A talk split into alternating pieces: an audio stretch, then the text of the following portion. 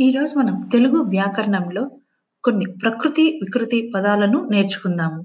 ఇవి ఎనిమిది నుండి పది తరగతి పిల్లలకు చాలా ఉపయోగపడతాయి. భాష వికృతి పదం బాస.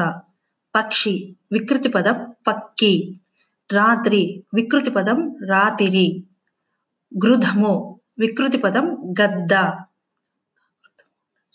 విద్య వికృతి పదం విద్దే ఆశ్చర్యము వికృతి పదం అచ్చెరువు. అక్షరము వికృతి పదం అక్కరము. హనుమంతుడు వికృతి పదం అనుమడు ప్రశ్న వికృతి పదం పన్న. గర్వం వికృతి పదం గరువం. కథ వికృతి పదం కథ. బుద్ధి వికృతి పదం బుద్ధి.